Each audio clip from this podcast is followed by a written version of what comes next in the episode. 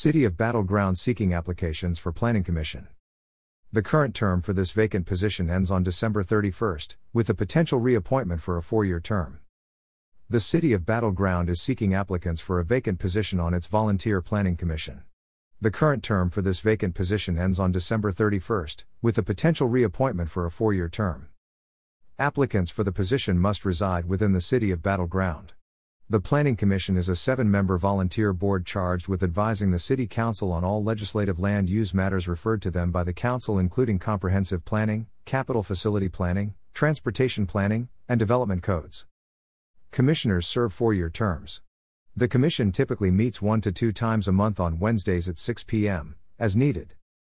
Applications are available online at www.cityof.org/pc application and will remain open until filled. Visit www.cityof.org/planning commission to learn more about the Planning Commission. Information provided by City of Battle Ground.